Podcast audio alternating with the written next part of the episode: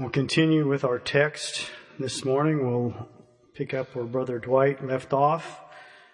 Matthew chapter 18, when we'll read verses 28 through 35. But the same servant went out and found one of his fellow servants, which owed him a hundred pence. And he laid hands on him and took him by the throat, saying, Pay me that thou owest. And his fellow servant fell down at his feet and besought him, saying, Have patience with me, and I will pay thee all. And he would not, but went and cast him into prison till he should pay the debt. So when his fellow servants saw what was done, they were very sorry, and came and told unto their Lord all that was done. Then his Lord, after that he had called him, said unto him, O thou wicked servant, I forgave thee all that debt because thou desirest me. Shouldest not thou also have had compassion on thy fellow servant, even as I had pity on thee? And his Lord was wroth and delivered him to the tormentors till he should pay all that was due unto him. So likewise shall my heavenly Father do also unto you, if ye from your hearts forgive not every one his brother their trespasses. This is a parable of Christ, one among many. This is often referred to as the parable of the unforgiving servant or the ungrateful debtor. We know Jesus often spoke in parables. We probably, many of us have heard a parable is a earthly story with a heavenly meaning. Often Jesus used earthly examples to drive home a greater spiritual truth. Well, he's doing the same thing here. We understand too, this parable really has nothing to do with money or the canceling of a financial debt. Even though Jesus used money as an illustration, this really is all about forgiveness. Somebody said this represents two types of forgiveness. We see vertical forgiveness and horizontal forgiveness. Vertical forgiveness means our relationship to God and God's forgiveness to us. And then the horizontal forgiveness or the way we are to forgive one another in our relationships with one another. So we, we understand this really is dealing with the issue of forgiveness. We see three things in this parable. We see the importance of the king's forgiveness to us. We see the importance of our forgiveness towards others. And we see the consequences or penalty of unforgiveness or what happens when we refuse to forgive. You know, anytime you consider the subject of forgiveness, I think people often struggle with forgiveness, sometimes because there are some misconceptions about forgiveness. Not everybody understands what forgiveness is, and sometimes there are some misunderstandings. I think one of the misconceptions about forgiveness is that forgiveness equals trust. Some people feel that if you forgive somebody, the expectation is that you automatically or immediately trust them. That's not always the case. Forgiveness is a gift that is freely given. Trust is a privilege that's earned over time. You don't earn a gift. A gift is something that is given. Trust is something that you do earn over time. You know, if you knew of a person that was always stomping on your feet every time they saw you, and then they'd say they were sorry and they'd do it again. Well, you might forgive them, but chances are you probably set up some boundaries. You might even avoid that individual altogether. So forgiveness doesn't necessarily mean an automatic restoration of trust. When Jesus tells us to forgive, he doesn't mean that Christians are to forgive while doing nothing to protect themselves from future harm. The Word of God does tell us to forgive unconditionally. It doesn't say anything about trusting unconditionally. This isn't not, this is not unforgiveness. This is self-preservation. So we understand that forgiveness doesn't always mean trust is automatically or immediately restored. Forgiveness does allow that repeat offender to work towards restoring that trust. We know that forgiveness allows for reconciliation. but it doesn't mean trust is automatically given. We know forgiveness can happen in a moment. But what happens following that, that reconciliation and that rebuilding of trust can sometimes take time. Forgiveness doesn't equal no consequences. That is another misconception about forgiveness. Forgiveness doesn't forego justice. You know, a person can be forgiven and still face the consequences for their actions. If a man were addicted to gambling, just as an example, and the Lord saved him and delivered him from that addiction, he would have been freely forgiven by the Lord. But if he racked up a bunch of gambling debts, those debts would still have to be paid. So there are consequences to sin. Forgiveness doesn't mean that they're necessarily done away with. In Proverbs, we've been studying in Proverbs, it speaks about the man who commits adultery. He says he lacks understanding, he destroys his own soul, and a, a wound and dishonor shall he get. His reproach shall not be wiped away. Can God forgive the adulterer? Absolutely. God can forgive any and all manner of sin, but sometimes sin carries scars and there's consequences as a result of actions. You know, that dying, repentant thief, that man who died on the cross next to Jesus.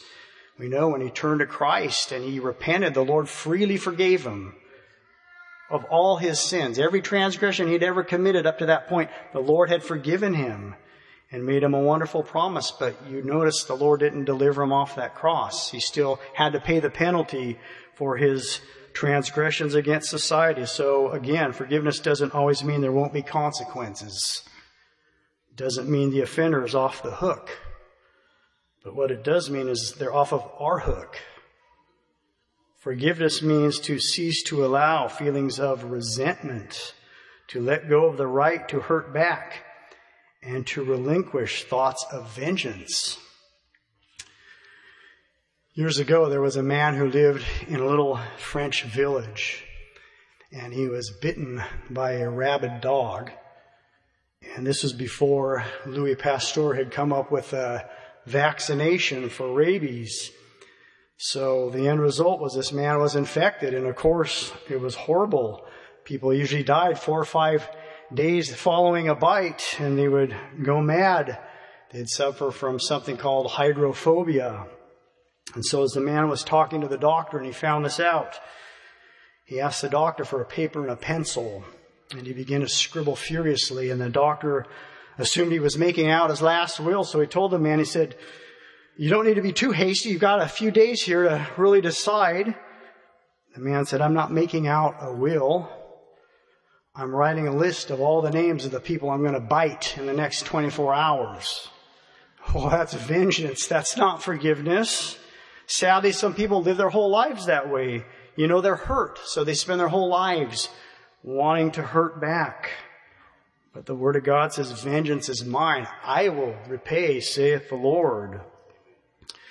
You know, God's entire plan of salvation from beginning in really centers around forgiveness. We need the Lord's forgiveness to make heaven our home. The Bible tells us we're all born in sin, shapen in iniquity. There's not one righteous person. No, not one. So we desperately need the Lord's forgiveness. And we know when we come to the Lord in humility and we surrender, we confess our sins, recognize our needs and repent and believe the Lord saves us. We also understand that God's forgiveness to us and our forgiveness to others is tied together. This account emphasizes that as well as other scriptures. You can't have one without the other. Jesus stated that very clearly also in Matthew chapter 6. He says, If ye forgive men their trespasses, then my heavenly Father will forgive you. If ye forgive not men their trespasses, neither will my heavenly Father forgive you your trespasses. Forgiveness for the Christian is not optional, it is mandatory. This parable mentions a certain king. Of course, we know the king in this story represents the Lord himself says that he called his servants to give an account. That's an important truth to recognize right there. There is a day of accounting coming for every one of us. The accounts will be settled Romans 14:12 says, "So then every one of us shall give an account of himself to God." So we know one day we are going to stand before a righteous holy God and give an account of our lives. It said that the king here discovered that one of his servants owed 10,000 talents. Well, that servant in this story represents every single one of us. The debt he owed can represent our sins. The amount of that debt, $10,000, most commentators say in today's economy would be about $6 billion. Jesus was exaggerating this number intentionally because he wanted to show us that that debt for our sins is far too great a price for any of us to ever be able to pay on our own. I've been thinking about an old song that's been going through my mind the last few days. And the words go something like this. It says, He paid a debt he did not owe. I owed a debt I could not pay. I needed someone to wash my sins away. And now I sing a brand new song, Amazing Grace. Christ Jesus paid a debt that I could never pay. Christ paid a debt we could never, ever, ever pay. Well, the king ruled that the servant and his family and everything he owned be sold till he could pay that debt. But it tells us when that servant heard this, it says he fell down before the king and he worshiped him pleaded with the king to have mercy and patience with him, and he promised to pay back everything, which we know was impossible. And it tells us when the king heard this, he was moved with compassion and loosed him and forgave him the debt.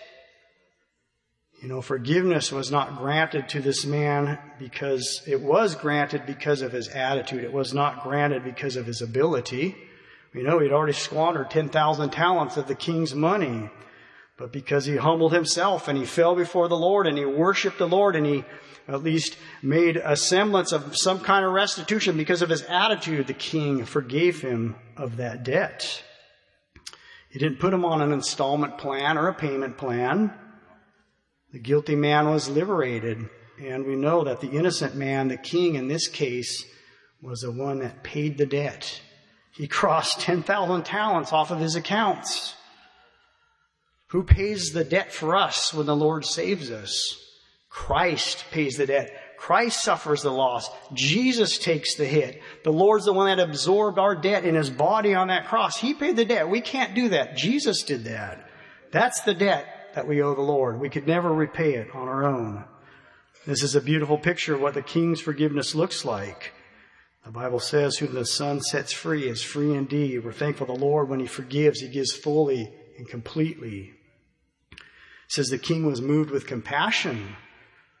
Someone once said there's a difference between pity and compassion. Several years ago, there was a pedestrian in San Francisco, and as he was crossing the street, he was struck by a streetcar, or one of the trolleys. And it actually shoved him underneath the undercarriage of that trolley, and he was under there pinned and injured. And of course, when the people saw this, they came running up and some looked underneath the carriage there before the paramedics showed up and they said, hang on, help is on the way. Some stood on the sidewalk shaking their heads saying, oh, what a shame. That's pity.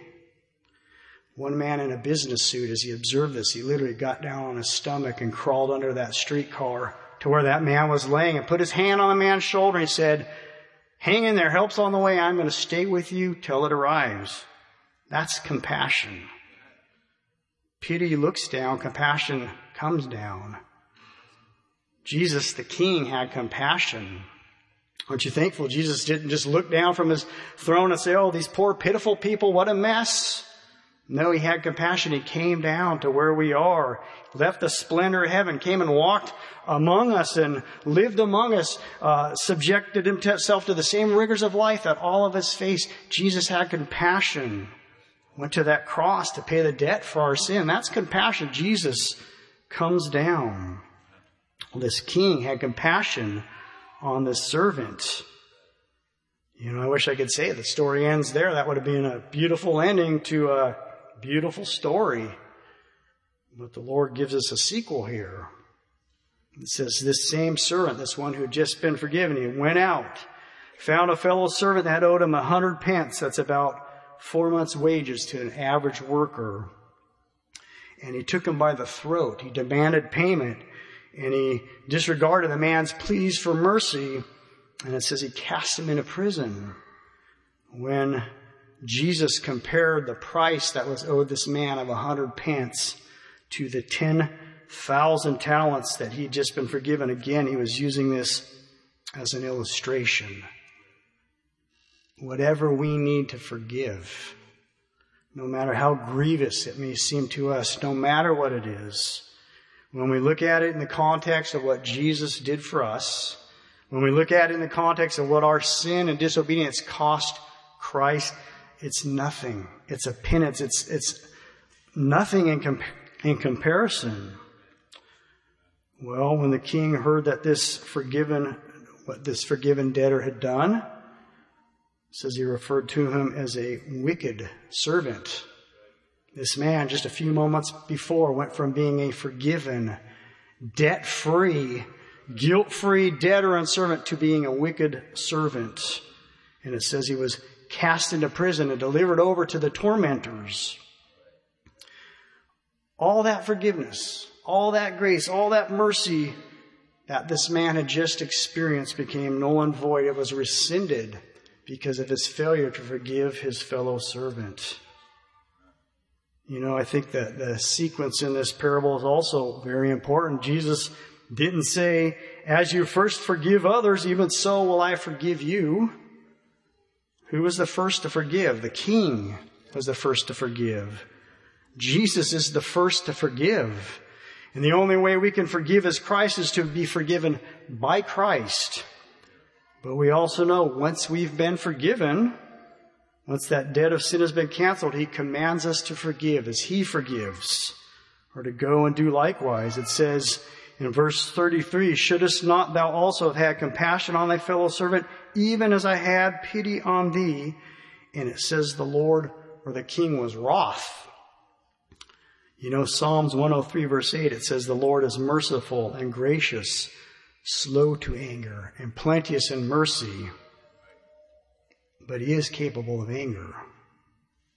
One thing that causes the Lord to be very upset is when we as Christians, we who've been delivered and set free, liberated we of us who've tasted the goodness and the grace and the forgiveness of Christ, when we turn around and refuse to forgive others, it makes the Lord very upset. And if we refuse to give others, the Word of God tells us we forfeit our own forgiveness and our own salvation. You know, the king delivered this unforgiving servant over to the tormentors. Unforgiveness is torment. The one who suffers the most from unforgiveness is the one who holds on to it. Somebody once said unforgiveness is like taking poison and hoping that other person will die. It destroys from the inside. And we understand forgiveness for a Christian isn't optional. It is mandatory. So likewise shall my heavenly Father do also unto you if ye from your hearts forgive not everyone his brother their trespasses. You know, when we become aware of the cost of our own forgiveness, when we get a little glimpse of what Jesus has done for us, it should keep us from ever withholding forgiveness from anyone else. You know, when we forgive, really all we're doing is extending God's mercy and grace that was shown to us to others. We're like a channel that that forgiveness can continue to flow through. Someone once said, we're most like Jesus when we forgive. The Lord takes forgiveness very seriously. We need to do the same. I heard one more story a pastor told a couple of weeks ago. He told about two very world famous, world renowned artists.